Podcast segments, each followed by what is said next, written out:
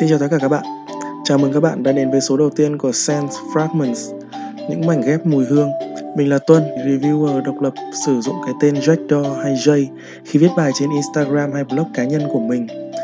Trước đây, mình thường viết bài bằng tiếng Anh trên Instagram hay blog cá nhân với mục đích là giới thiệu tới tất cả mọi người về những mùi hương độc đáo, chất lượng và cuốn hút với mình. Vậy nên những bài viết này thường mang tính chủ quan và hơi khó tiếp cận tới các bạn một xíu khi các bạn phải ngồi chú ý và đọc từng dòng chữ của mình. Mình xin cảm ơn tất cả các bạn đã đọc và theo dõi những bài viết của mình, và mình sẽ luôn cố gắng để duy trì chất lượng của các bài viết này ở mức cao nhất có thể, theo khả năng của bản thân.